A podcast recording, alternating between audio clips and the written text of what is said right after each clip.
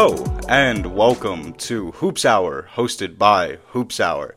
This is a basketball show, podcast, everything in between, whatever you want it to be. Uh, this is episode 8 uh, it's Thursday, February 15th, uh, that we're recording this to, you know, get out on the Friday as always. I hope you're all doing well. I'm doing pretty well myself. It's a nice 66 degree sunny day. Gotta unfortunately keep the windows closed for uh, noise purposes when recording, but as soon as we're done with this episode, the windows are getting cranked open, the fresh air will be let in, and, uh, and the nice, not really spring vibes will, will be coming through. So, that's nice. I hope you're all doing well. And um, without too much dilly dallying, let's uh, let's just get into some some stuff. I've got really only like one main segment for this episode, and then a bunch of just like little random things. I spent the past week writing like five or six segments, but I just didn't know where to put them all, and so this one might be on the like kind of thinner side of an episode. But I'm just sort of trying to like plan ahead and whatever. We'll talk about it more so towards the end of the episode, and uh, I'll, I'll, clue some of you in uh, for whoever's interested into the uh, my my vision for the uh, next few and how I want to do things. But whatever.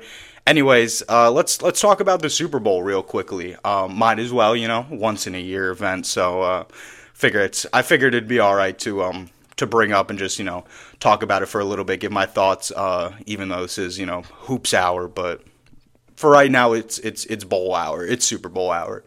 Um, so I thought it was a pretty fun game. I thought it was really cool that it went to overtime. Very few uh, like NFL playoff games or um, Super Bowl games specifically have ever gone to overtime. I don't remember exactly what the stat was, but I thought that was cool. And if you're ever neutrally watching a game, at least for me, I'm always like, yeah, go as long as possible, score as much as possible. I want to see it all. If if I really have no skin in the game, like I don't with really any football, because I, I'm I don't know. This was this was probably the first game that I watched like really straight from start to finish actually watching um, and paying attention because it's not like a Super Bowl party and I'm like doing other things and it's sort of just there in the background. This time I was actually watching it. I was trying to like pick up how the flow of the game goes. Um, and it was probably the first football game that I've ever actually like watched from start to end. So uh, nice Chiefs comeback. Uh, that was that was pretty cool. Pat Mahomes, man. Pat Mahomes, what can you do? Uh, he's he's on his own level and has his own goat trajectory that he's trying to pass. So uh, sorry, Brock Purdy, but you know, try again when uh, when a guy going for a goat case uh, isn't actively doing that.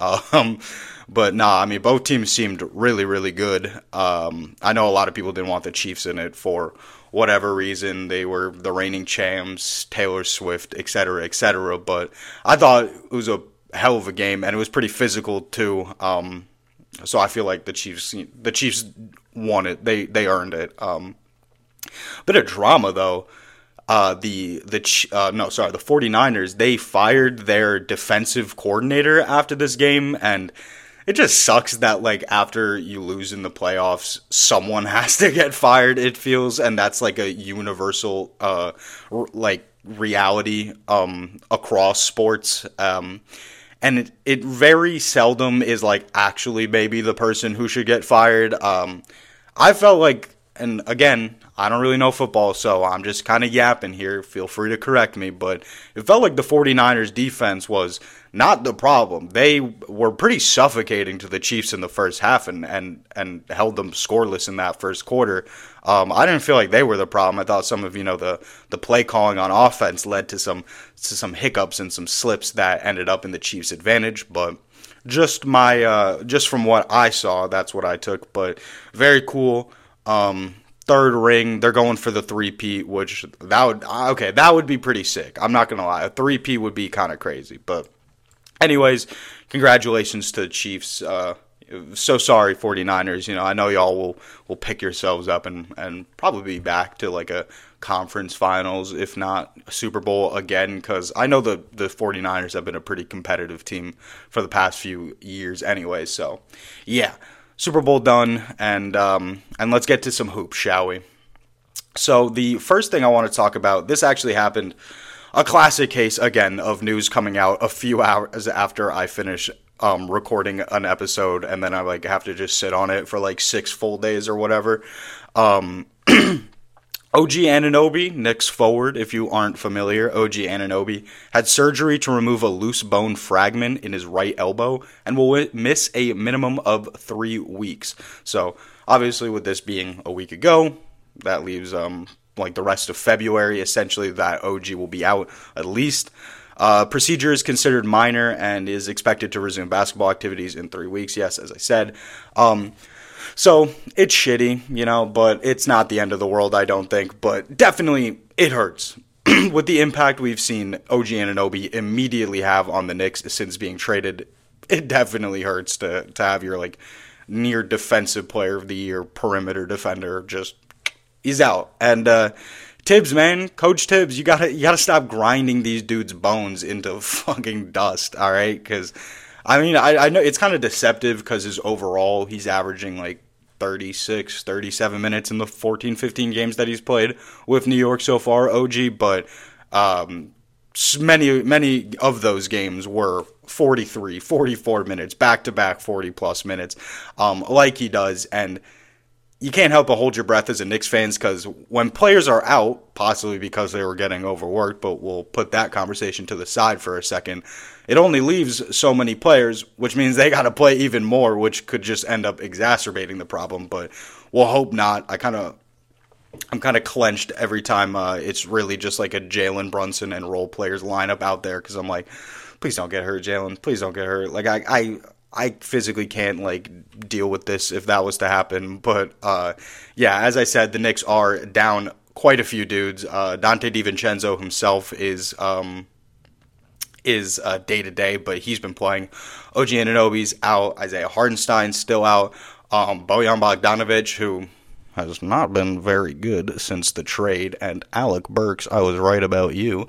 Um, he's been kind of day to day, and uh, and Julius Randle, of course, is out. So, yeah, it sucks. The Knicks are quite hobbled at the moment, and the real hope is that this just doesn't rock the ship too much, and we should be okay in the end. Still the fourth seed, still ninth in offensive rating, eighth in defensive rating, and, you know, top 10 in both is obviously a sign of a very competitive, um, possibly even contender team. Uh, the Knicks are sixth in net rating. Uh, we were top three, like, less than a week ago, but obviously with so many people out and unfortunately catching like three L's in a row, uh, that doesn't help any of your advanced stat ratings. But yeah, a quick shout out I do want to give to Donte DiVincenzo though, um, who has been uh, in and out, but he's been playing. And over the past now, granted, this was this was a tweet from February 9th, uh, and courtesy of NBA University. So shout out NBA University. Um, got my doctorate from there. And uh, over his last five games from February 9th, Donte DiVincenzo is averaging 29.4 points per game on 61.8 uh, true shooting percentage, 41, uh, 44.1% three point percentage, four rebounds, 3.8 assists, 1.8 steals. He has been absolutely killing it. Um, especially I don't think anybody has stepped up more than Donte DiVincenzo since the Knicks have been um, so undermanned. So shout out to him. Uh, Black History Month Donte DiVincenzo just hits a little different, I suppose, and uh, no complaints from me. Uh, also, last thing I'll say about the Knicks is a little fun fact for anybody who is uh, who likes fun facts, I suppose. Uh, Jalen Brunson is fourth in total points in the NBA through Week 16 uh, of this season. Um, so that's sick. Obviously, combined with uh, that sheer consistency and level of production, the dude's just so big time. All these really clutch buckets in games. If you're watching the Rockets game, uh, I'm going to try not to talk about it too much, but he had such such a tough basket, uh, and it makes what ended up happening uh, all the more depressing because that really clutch um, pull up midi that he hit would have been to send the game to overtime. Unfortunately, we got a horrific uh, call on a no call, or what, what should have been a no call, uh, which ended up giving free throws with 0.3 seconds or whatever remaining, and the Rockets won. Not going to talk about it too much. Officiating can be horrible sometimes, and The big problem is not that officiating can be horrible sometimes, it's the fact that they literally have this level of immunity that gets players fined tens of thousands of dollars when they even complain about it. Okay, I'm off my soapbox. Just wanted to put that out there. Um, a little piece of news out of Memphis. Uh, this was, again, something that got announced like a couple hours or the day after I filmed last episode. But Memphis Grizzlies forward guard GG Jackson has agreed on a four year contract, including three guaranteed seasons, sources tell ESPN. Um, this dude was drafted 45th overall last uh, in in this past draft and was signed to a two way contract. Uh, I like this dude a lot. You know, he's been really good and promising for the Grizzlies. He's the youngest player in the league, and in their game against the Knicks, which was on February 6th, he spearheaded a, a, nearly successful comeback. It was we the Knicks had been overwhelmingly up uh, the entirety of the game through three quarters, like borderline not even worth watching, up twenty the whole time. Um, and he really made that game scary. He he was hitting very clutch buckets. He's extremely athletic. Um, he's he's big. He's like 6'9", 210. He shoots basically 38% from three as a rookie. He's got the ball handling. He can score. Very high upside to him. Uh, him and Vince Williams Jr. Uh, I really like those two on the Memphis Grizzlies. Uh, I think they're definitely worth keeping an eye on and um, even worth just like watching Grizzlies games. Obviously, not a lot of guys on the Grizzlies right now. Um, you can really project like what they'll be in a few years because they might not even be playing in the league, let alone having developed into some like good contributor for a competitive team. But those two, GG Jackson and Vince Williams Jr., they they have a lot of potential for sure. Um, another uh, quick like follow up trade deadline story thing here. Uh, as we know, the Mavs moved on from Grant Williams. It was a Grant Williams, Seth Curry, and two top uh, two top two protected. Sorry, and a top two protected 2027 first round pick to the Hornets for PJ Washington and a pair of second round picks. Um, I think I talked about this as like, hey, if it doesn't work, it doesn't work. You got to move on from a guy, and PJ Washington is pretty cool and has some upside. So I thought that was a pretty decent trade for the Mavs. Um, he reportedly did not fit well within the organization of the Mavericks. This being Grant Williams, um, no one was really rocking with him. It seemed, uh, which again, if if it if that is the case, then you you kind of just gotta uh, rip off the band aid. A similar thing in uh, Milwaukee. Adrian Griffin lost the locker room. Yeah, he's got to go. You know, uh, we can talk about how questionable their, his replacement was, but I understand the urgency to get rid of a, uh, a, a, player, a coach, whatever it is, when it seems like it's an ir- irreparable uh, like chemistry kind of thing. It's just it's just not working. It's not a good fit. Um, and this was per uh, ESPN's T- Tim uh, McMahon. I think that's how you pronounce it. McMahon. That last name has always been kind of weird to me. Um, but Tim McMahon, uh, this was reported yesterday on Valentine's Day. Happy Valentine's Day to all you lovers out there, um, and to those who are not. um, but per ESPN's Tim McMahon, uh, people within the Dallas Mavericks were turned off by Grant's by Grant Williams, and get this, yapping, and he was reportedly not in good shape. This is in quotes from said person within the Mavericks organization. I would say one of the ways that Grant Williams rubbed people the wrong way, the yap, yap, yapping. Obviously, that's kind of part of it with him, which is charmingly obnoxious if he's productive, and it's grating when he's not. But he didn't report in good shape, and Grant Williams not in good shape is not a good defender. And obviously, Grant Williams being a three and D guy, if if that if that D ain't there, pause you know, he's kind of just out there for cardio and some spot up threes, which ultimately you can get that from someone else who's then maybe actually going to lock up. So, quite a damning indictment of Grant Williams. However, don't think it's the end of the world. And, you know, it's fair to say the Charlotte Hornets are 3 0 in the Grant Williams era. So, positive trade for everybody on, uh, on both sides. Love when a deal works out like that.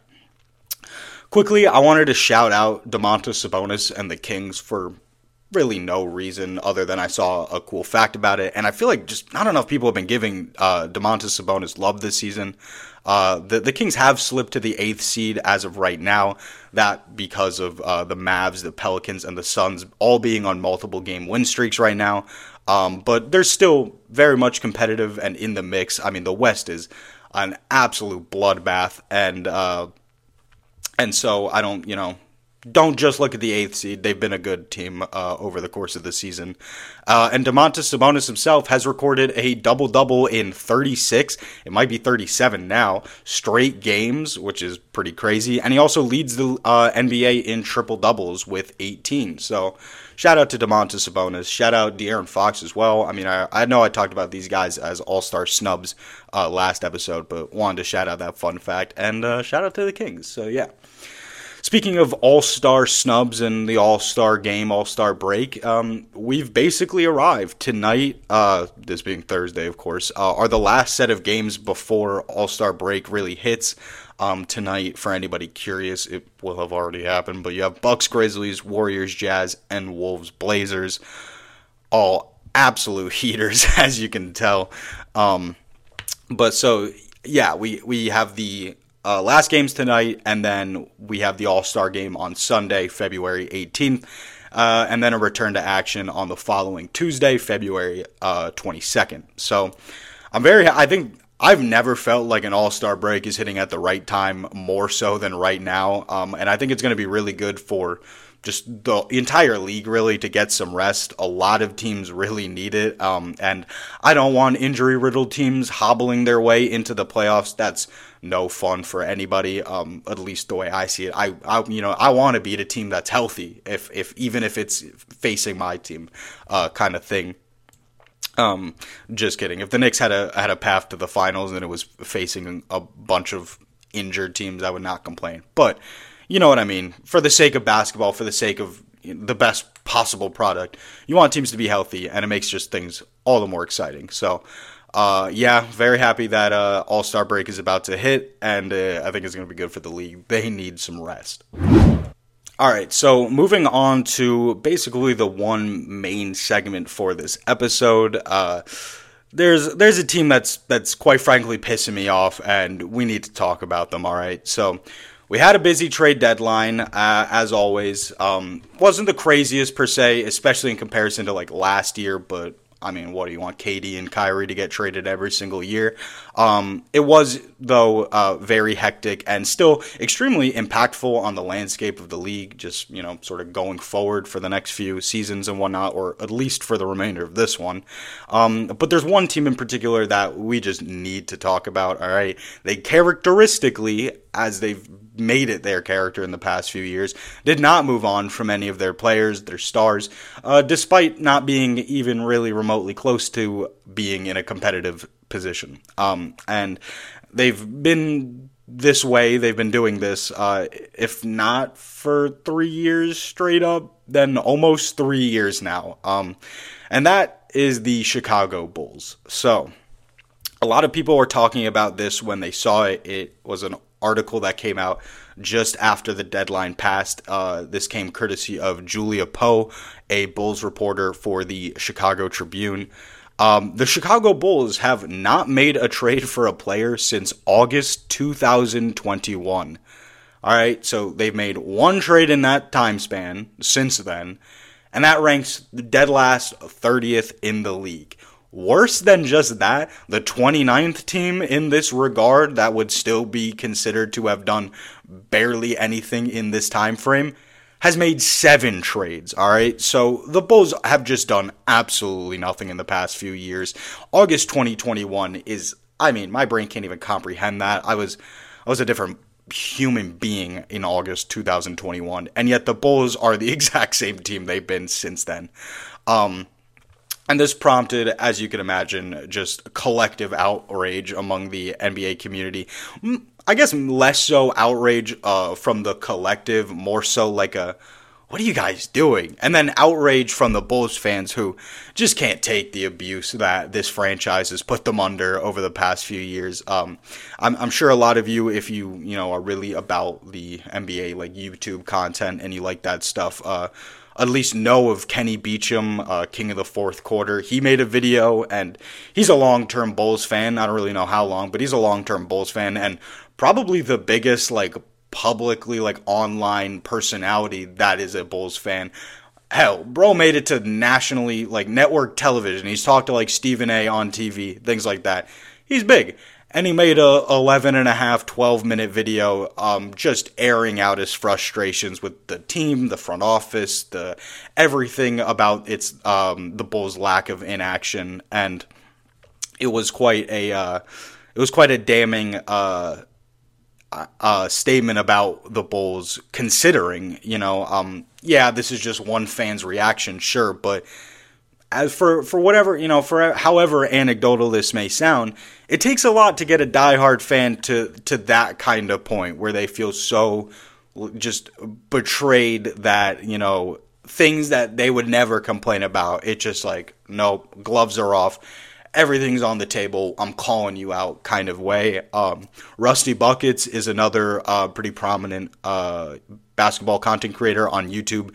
Um, he had made uh, some some tweets maybe even said in a video that um, if the Bulls don't do anything by like uh, in the off season or something like that, he's going to like officially no longer be a Bulls fan or like take a sabbatical from being a Bulls fan until they make some moves. So you've got some long, you know, some of the most diehard, I bleed Bulls red kind of people. Um, who are who are really getting on the verge of just being out on this whole franchise or whatever project they're running as of right now and I think that says a lot. I think that says a lot. They you know, they might just be fans or whatever, but that's that's who you're doing this for. So I think it it would make sense to take their consideration uh, into consideration. But yeah, it's it's it's a really weird situation because they've got they've got players that absolutely have value. And they tried.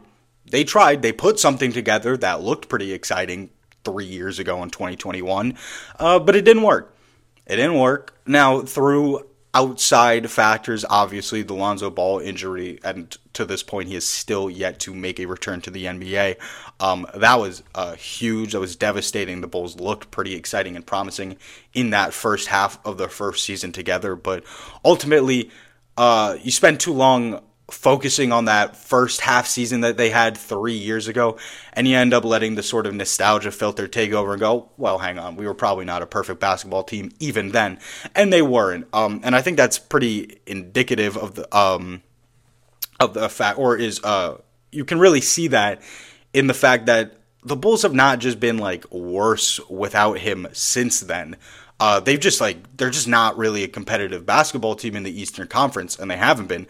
Um, and so they've they've just sort of refused to accept that reality. They've they've ran it to the play-ins and playoffs um, without benefit um, or without success, I should say, um, and have just refused to accept the reality of what is and move on to their own benefit. So, uh, and in this time period, I think it's important to note they've missed out on quite a lot. All right, so the trade that they made for uh, for Nikola Vucevic, they traded Wendell Carter Jr. and the pick that became Franz Wagner, and Franz Wagner is a very good NBA player.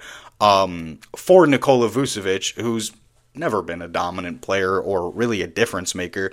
Um, he's certainly held this team afloat uh, on multiple times. I don't want to shit on Vucevic too much. Uh, but he, he's he's never been like a, a, real game changer for them. Vucevic is kind of one of those guys where, and in a sense, you can say this about the entire Bulls roster, where it's a good player whose image is actually being negatively impacted by how poor the situation in Chicago is, and they're being made to do more than realistically they should, and they then unsurprisingly do not succeed in those capacities and end up looking worse for it when really they just shouldn't have been put in a position to do all those extra things. I think that's applicable to Nikola Vucevic, to Zach LaVine, to DeMar DeRozan. Um, you know, a- across the board, they've got guys just doing too much because they don't have enough. Um, and so they traded away Wendell Carter Jr., who arguably you could say if it was just a one for one Wendell Carter Jr. even has more value than Nikola Vucevic at that point. But especially when you add in a pick that became Franz Wagner, um, that's that's a whole a hell of a lot of value you ended up missing on for a guy that hasn't really done anything for you. Um, to his you know uh, negative credit a little bit, but also as I just mentioned, um, yeah. They also missed an opportunity last uh, last season to trade Demar um, and really all their players, but they still didn't move on from him. And DeMar DeRozan turning 35 this year not much of a three point shooter, and me saying that is being generous.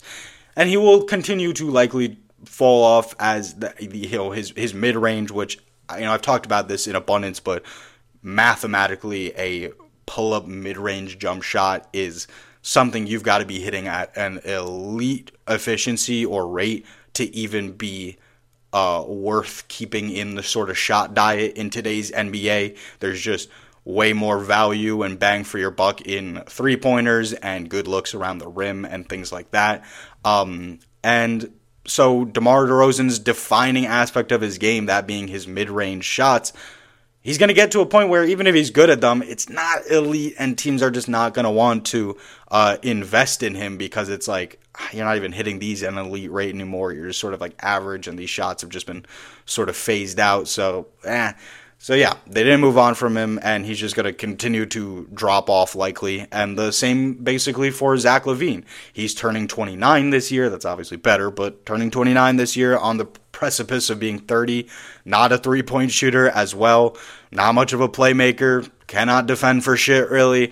Uh, they should have moved on from him last year when his value was much much higher, and he was averaging 25, 5, and 5, basically. Um, Zach LaVine was an all star in 2021, I believe. Um, and yet, uh, and yet they just held on and kind of have this notion that he's still that guy, uh, you know, all this time later. And in the right circumstance, I think he could thrive and look like this promising player again, but you have relied on him when healthy to essentially run your entire team, and that is not Zach LaVine. That is not Zach LaVine. He's had a and he's had a pretty bad uh, year so far.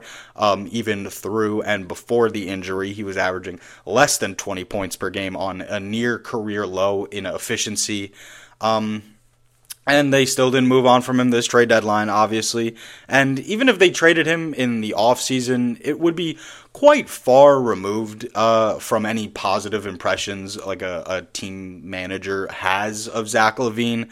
Uh, they could have left uh, they, if they if they got rid of him, they could have done it at a point where his trade value was much much higher, and the notion of him, even if he had just gotten injured, if they traded him early early in this season, right as he got injured, nobody would look at what his stats were for the first 10, 15 games of the season. You'd go back into the past two years where Zach LaVine at least looked a bit better, but now you have poor production in the handful of games he played this season, and then 80% of the season where he didn't even play.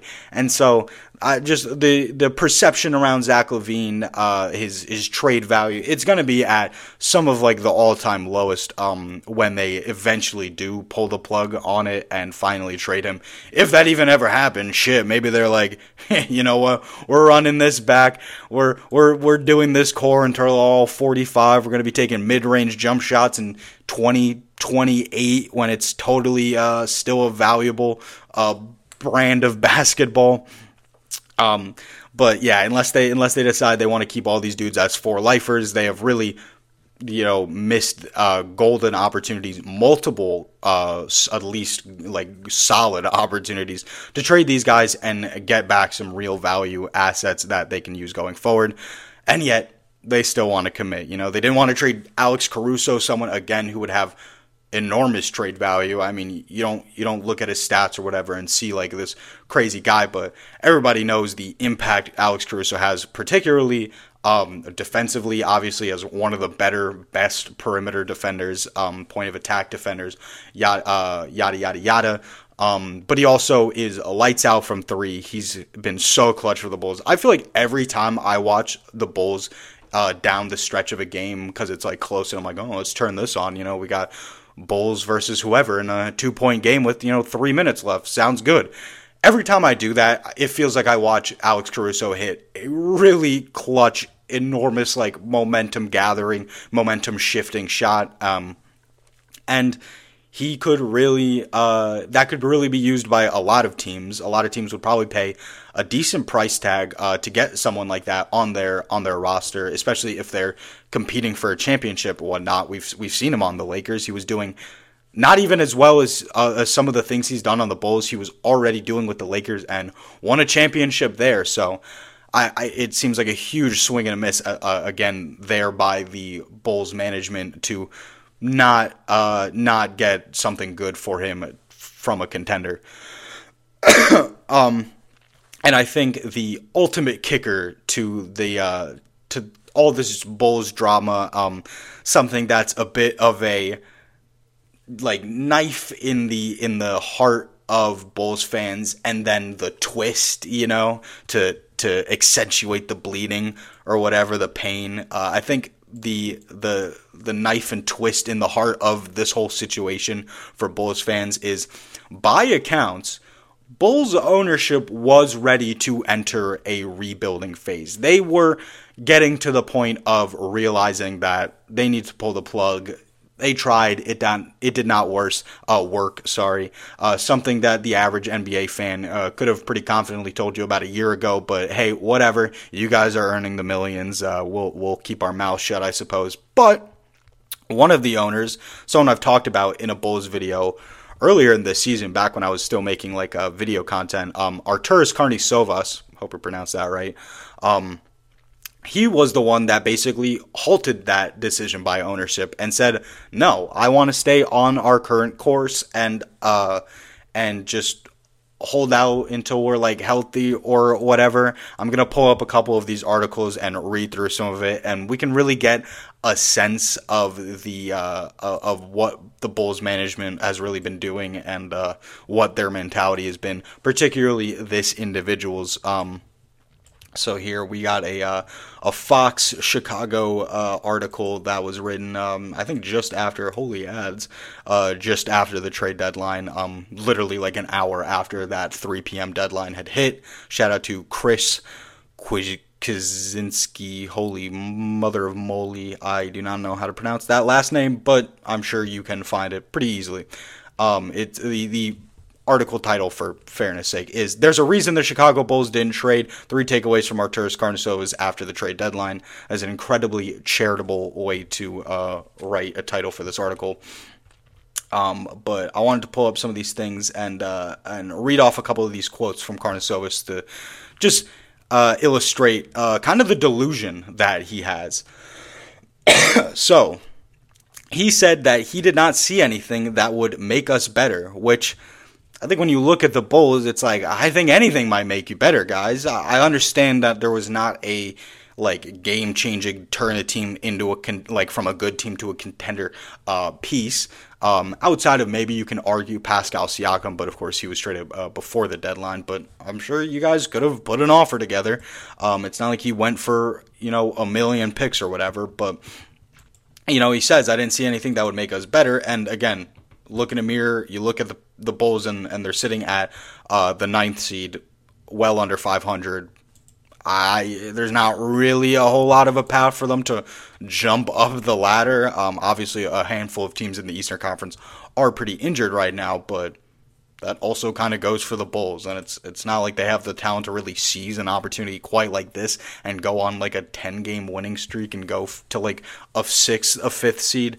Um, he said he was looking forward to watching these players compete with 30 games left to go. A lot of positive signs of he's seen during the season, and I would agree that the Bulls season definitely uh, is at a much better um, position than where it was at the start of the season. I mean, they had a like Detroit Pistons this season start to this season. They were looking awful. Actually, one of the first two wins that the Pistons got um, before they went on their uh, 28 game losing streak was against the Bulls. I that was not even like a planned segue. I completely forgot about that.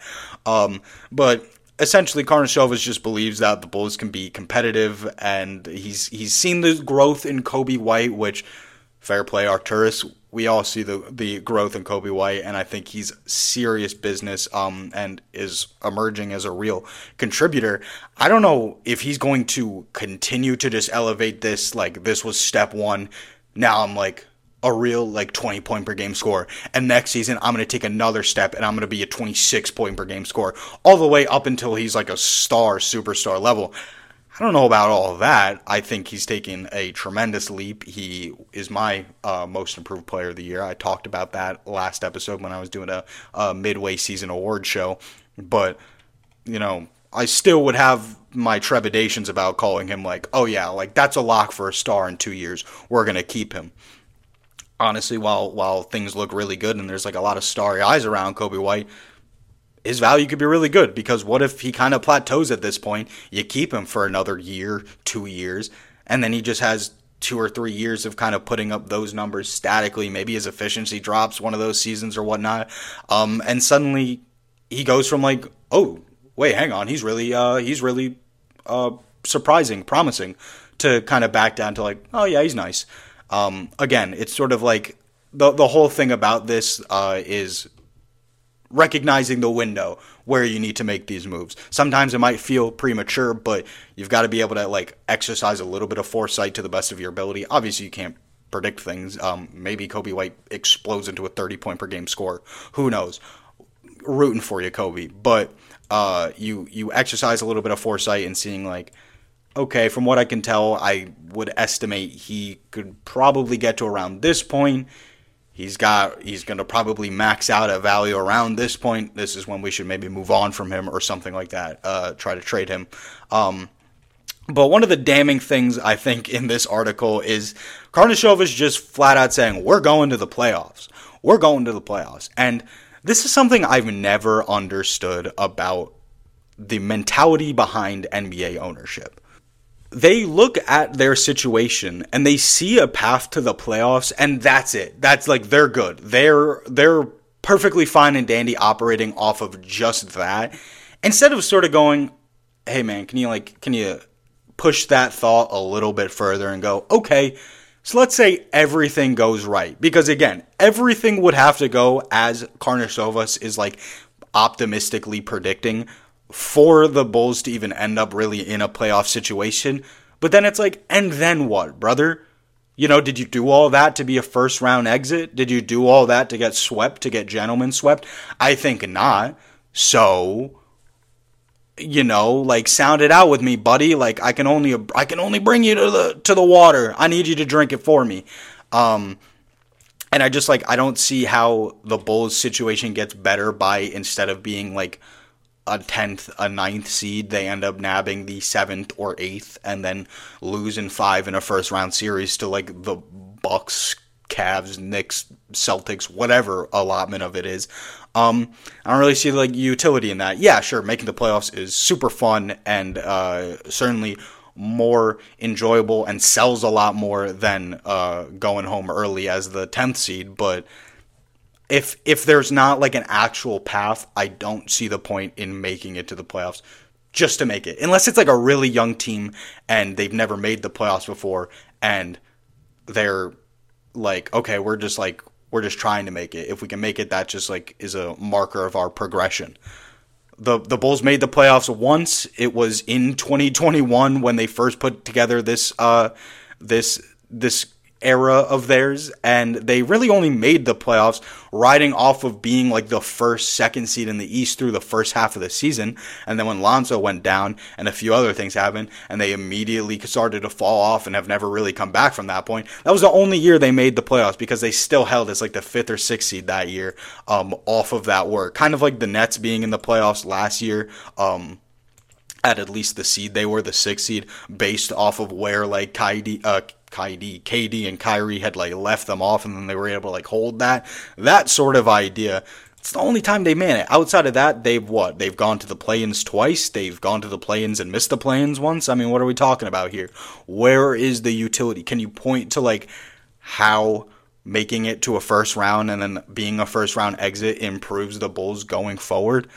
I mean, I, I don't. It feels like a very like shallow where are the immediate profits? Well, the immediate profits are in extending the Bulls season by getting them into the playoffs at the active detriment of making a lot of money in the future by actually just having a good fucking team. I don't really I don't understand the uh, evaluation they've kind of gone through here. Um, and uh, yeah, it just seems incredibly frustrating for Bulls fans, especially. I would know like if if I was a Bulls fan, I don't want to be in the playoffs just to get knocked out if it's at the cost of having opportunities to have built something new or to just get started on a rebuilding path.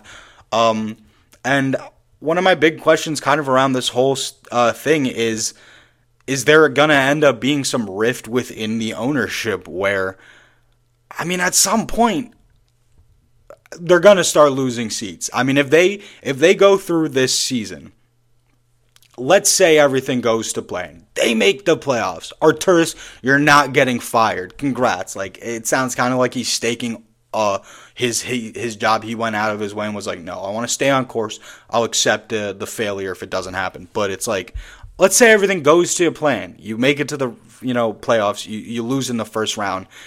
And then okay, we're now in the 2024 off season.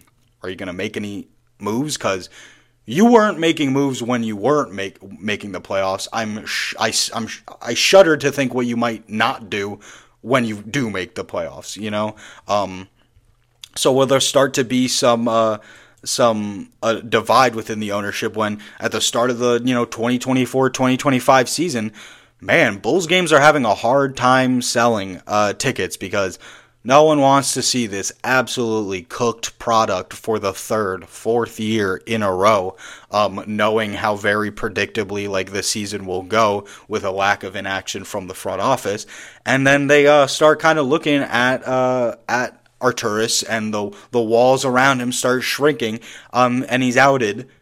And then the Bulls initiate some process of rebuilding, and it's like, oh, cool glad we delayed all of that for like three years just to do it in 2025. Feels very strange. Um, you know, I I think it's it would be not a unreasonable thing for Bulls fans to kind of put some pressure on the front office. Um, I mean, I know you guys have already. I'm not trying to make it seem like you've just been standing idly by watching your favorite team get shafted by the front office, but to the point where you're, you know, not going to games. You're not watching games. You're not, uh, you know, I'm not trying to tell people how to uh, consume their favorite uh, team or whatnot, but this is pretty bad, and it doesn't look like they really have much interest in putting the fans and the quality of the actual product first. Uh, it doesn't seem like they're really looking long term in any obvious ways, and um, yeah, it's a real shame. I think they absolutely d- need to do better by Bulls fans, and uh, yeah, I'm pretty pissed off with the Bulls right now. All right, so that was my uh, my little uh, rant about the Bulls. Uh, I hope they do something, Jesus. Um, but as I mentioned, that was sort of my one and only real segment for this episode, uh, which just sort of brings us into some departing notes. Uh, it feels weird to be at this stage in the episode uh, this early on, but I've just accidentally done three episodes with like a collective runtime of six hours accidentally. So we're trying our best not to do that. Um, first thing that I want to uh, kind of just put out there into the hoops hour ether is I'm working on trying to get this to maybe being a, a two a week thing. Um, I'm not sure it would be like an every every week two a week thing. Um, at least like as it's going through that transition period of trying to get it to that. There's going to be hiccups, times where um, I, am sorry, guys, I just wasn't able to uh, fill out an episode in, in, time to have two or whatnot. Um, and, you know, it's in general kind of hard to consistently come up with all these segments. Um, or at least make sure I've done enough research or have like enough notes or in general just feel like I have enough to say about you know a, a topic uh, enough so to warrant having a segment, but um, oh, I can also make the segments shorter or um, and at the same time be more mindful about keeping these episodes actually in and around an hour. Uh, that should certainly make the job a bit more easy, and admittedly, that part was pretty self inflicted. Um, so we're working on that, and um, if anybody's been uh, listening to this uh, on on Spotify. Uh, shout out to you. Uh, it's pretty cool to have it up there, and um, shout out to Spotify for making it actually pretty easy to get a podcast on there. I didn't know if I was gonna have to like pay to be part of like a subscription or some shit. I was kind of uh, dreading, but no. So uh, that's really cool, uh, and it's pretty easy to like find and sift through. So that's super fun. And uh, yeah, we're just gonna keep doing that. You know, uh, I'm just trying to trying to build up the show and uh, get it everywhere, or as as much as possible for what I got right now. And yeah, before I end this episode off, I want to leave the audience with a uh, a parting question. And um, if you're listening to this, you can just you know think about it. Uh, you can come over to YouTube if you're watching this on YouTube, listening to this on YouTube. I would love uh, if anybody commented and gave me their thoughts. Um, but anyways, since Joel Embiid is officially out of contention for end of year awards, specifically the MVP, who do you all got? I'm wondering. Uh, I've been thinking about this over the past week, especially because I had that award show episode last uh, last week, and I did a lot of rambling and yapping in that one, and I had an idea prior, like who I was gonna pick, but maybe didn't do the greatest job articulating my reasonings for, and also just in general. Um, I've kind of reevaluated specifically the MVP one a lot because it really feels like um, after Embiid was kind of deemed like is officially going to be out, like yeah, he's just missed too many games. It really feels like the conversation opened up in a way I wasn't expecting it to. Like, okay, once I'm not obviously going Embiid, oh shit, there's actually a lot of guys who have relatively pretty uh, comparable um, cases to each other. Um, not so much when you have a guy like Embiid sort of running away with it, putting up unreal numbers, having a historic season. Um, but you, you take that away, and there's a lot of guys who are actually way closer to being like neck and neck than I thought. So the guys that I kind of think are in in this conversation are uh, Jokic, um, Shai Gilgeous-Alexander, Luka, uh, Luka Doncic, and Giannis. Um, hell, you can even throw in Donovan Mitchell and Jalen Brunson. Um, shout out to the Cavs. They're back down to the fourth seed right now, but they had made it all the way up to as much as the second seed. Um, same with the Knicks for a brief period of time. So um, that's really cool. And I'm sorry, uh, they are the the Cavs are the second seed. I was still stuck on looking at the fucking seedings from last season. Jesus, um, I was looking. I was like, how the hell did the Cavs get to 51 games already? Anyways, uh, dumb guy alert. But yeah, they're the second seed. They've been the second seed for like a week and a half, two plus weeks now. So it's not like a, a, a fluke in the math of the winning percentages uh, has them temporarily there or whatnot. Um, they've they've been incredible. They've won like I, I don't even know what it is anymore. Like it feels like they've won like 20 of their last like 22 games, 17 of their last 19 games, 14 of their last 15 games. It was one of those at some point. Um, granted, I think the Cavs' uh, schedule has been a little uh, soft during this time period, and they haven't faced necessarily the most uh, intensive competition for a lot of those wins. Um, however, it's not fair to say that without saying that the Cavs themselves are um, decently under undermanned themselves and have been dealing with um, injuries, guys in and out of the lineup. So all all in all, it's very impressive and uh, similar with the Knicks, absolutely hobbled, and Jalen Brunson is playing at beyond an All NBA uh, level. I I believe so. Um, he's scored. Uh, he had scored like 30 uh, in like eight or nine straight games at one point. Consistently, it feels like every game he's he's putting up like 33 now.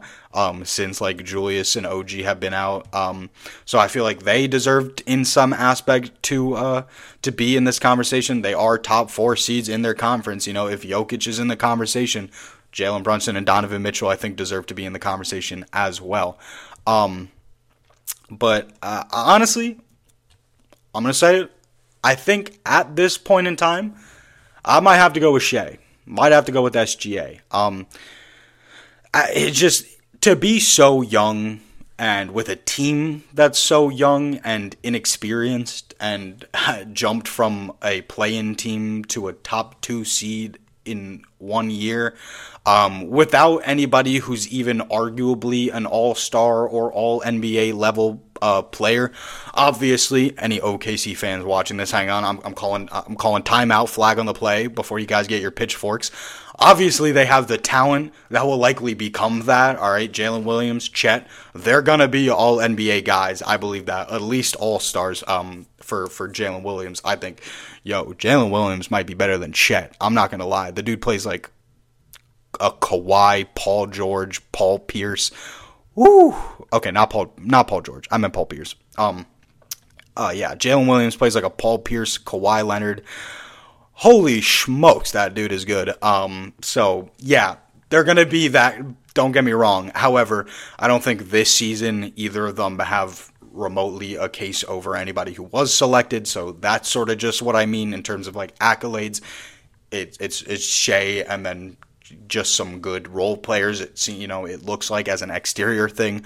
Um, so I think he's got a really, really good case, dude. Um, I mean, in, in that vein, you could say like, oh, okay, well, what about an Anthony Edwards? But I think the Timberwolves are way more victory by committee, um, and you know, step up. And I, I've talked about like Anthony Edwards absolutely has the higher ceiling, ceiling, will be the better player, arguably just already is the better player than like KAT. Back when they were having equally good starts to their season. However, it really feels like uh, Anthony Edwards has ran away as the closer, as KAT's kind of fallen off a little bit. Um, it feels like. Let me make sure I'm not just talking about my ass with that one. Uh, it does feel like his he's not as uh, as potent, and it feels like it just feels like in the past. 20 you know whatever games like Anthony Edwards is consistently being the one who's like putting teams away when at least at the start of the season it kind of felt like they were going back and forth. Um, I mean, it's hard to tell because KAT's efficiency this season has just been ridiculous. Almost 52% from the field, 43.5% from uh, three. Um, he's been incredible, but 22.5 points versus Anthony Edwards is uh, 26 26 and on uh, almost 39% from the field or, or, or, from three sorry and uh, 5 and 5 uh, with a steal and a half and a half a block anyways, not about them, but I feel like the Timberwolves are just a bit more. Um, uh, their their success is more defined by their well roundedness. Um, they don't have that like guy guy um, in terms of how they're playing right now. Anthony Edwards for sure. Anthony Edwards very well, and I said it before, but Anthony Edwards will very very likely be in the MVP uh, conversation as like an actual staple the way Shai is this season next season. I hope all those words strung together in a coherent uh, way. Like Shai was sort of like on the outsides of like the conversation last season because it was like, hold it, hold up, this dude's suddenly averaging 30 and is an All NBA go- uh, first team guard.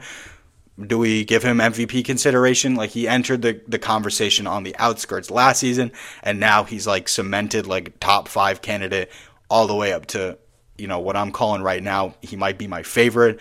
I think that's the same for Anthony Edwards. This season, Anthony Edwards is really like, okay, we're getting into those 25 5 and 5 stats. I'm I'm closing games. I'm leading this team really uh, into the playoffs and perhaps even a, you know at least a round uh, first round series win, etc. Next season when I come back and I start at this level instead of kind of building up to that, uh, I'm, I should be in a top five, top six consideration for this award. So I think I'm just going to hold out on him a little longer. He's a bit younger as well, anyway. So, uh, but yeah, Shai just just doing it with such a young team at a at a second seed in this in the in this 2024 NBA's Western Conference. I mean, it's brutal. You have the Timberwolves with 38 wins, Thunder with 37, Clippers and Nuggets with 36, Suns with 30, uh, 33, Pels with 33, Mavs with 32. I mean, they're so close together. A lot of these teams are either tied with the person above or below them, or a game to two games away from being huge leaps above. Um, it's just that close. Uh, and so through all that, to have fluctuated between the first and second seed as like low as at points like oh the third seed. Um, it's just incredible. Um, he Shai Shai Gilgeous-Alexander is big time. I don't really know what else to say. Um, I know I've gone out of my way in, in past episodes and, and in videos too. I think um, saying that I think Shai gets like a little bit overhyped um, for not really having any postseason experience outside of a play-in game. Um, but regardless, his numbers and the quality of play are unbelievable. And hey, MVP's a regular season award, so I got no problem with that. You know, I've got no problem with that. Um, he's like leading the league in steals. He's an incredible ball handler, clutch shot maker, um, excellent playmaker. Um, yeah, I'm saying um a lot because I'm just trying to like rattle off these things in my head of all the things Shai Gilgeous-Alexander is amazing at, and I hope that illustrated the point well enough. So yeah, with all that being said, I think I'm gonna go ahead and, and call it there for episode eight of Hoops Hour. I was desperately trying to get to an hour, but oh well, c'est la vie. We'll, we'll, we'll have to live with the fact that this one was not quite. Um, and a refreshing change of pace, I suppose, to the uh, overwhelmingly long, overwhelmingly full yap sessions that the past like three episodes have been. So yeah, as I said, I'm going to work on getting this to be a bit more uniform consistent in like episode lengths. Um, it's just sort of sometimes hard to like visualize um, how long something is going to take, or estimate rather. Visualize was not the right word for that. Um, estimate how long like a segment is going to go, unless I like sat there and recorded myself like reading out through my notes and like talking about things, but that would be weird, right? So I'm not doing that. And um, yeah, anyways, uh, we'll we'll get there. It's a work in progress. I've been saying this from from episode one, anyway. So that can always be my uh, my my safety net of hey, didn't like this. Well, bub, it's a work in progress. So um, you know, take it up with someone else.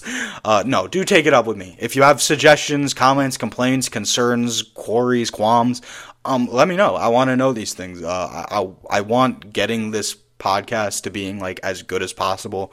Um, a collective effort, and in general, it kind of needs to be because I don't know any uh, everything. I, I can't pretend to. I wouldn't want to, and I think if you're gonna build like a good um, show with a good audience and community around it, like it, it takes a village and a bit of collaboration. You can't just assume from the start you know everything and um, the content is going to be best uh, th- through only your like editorial eyes.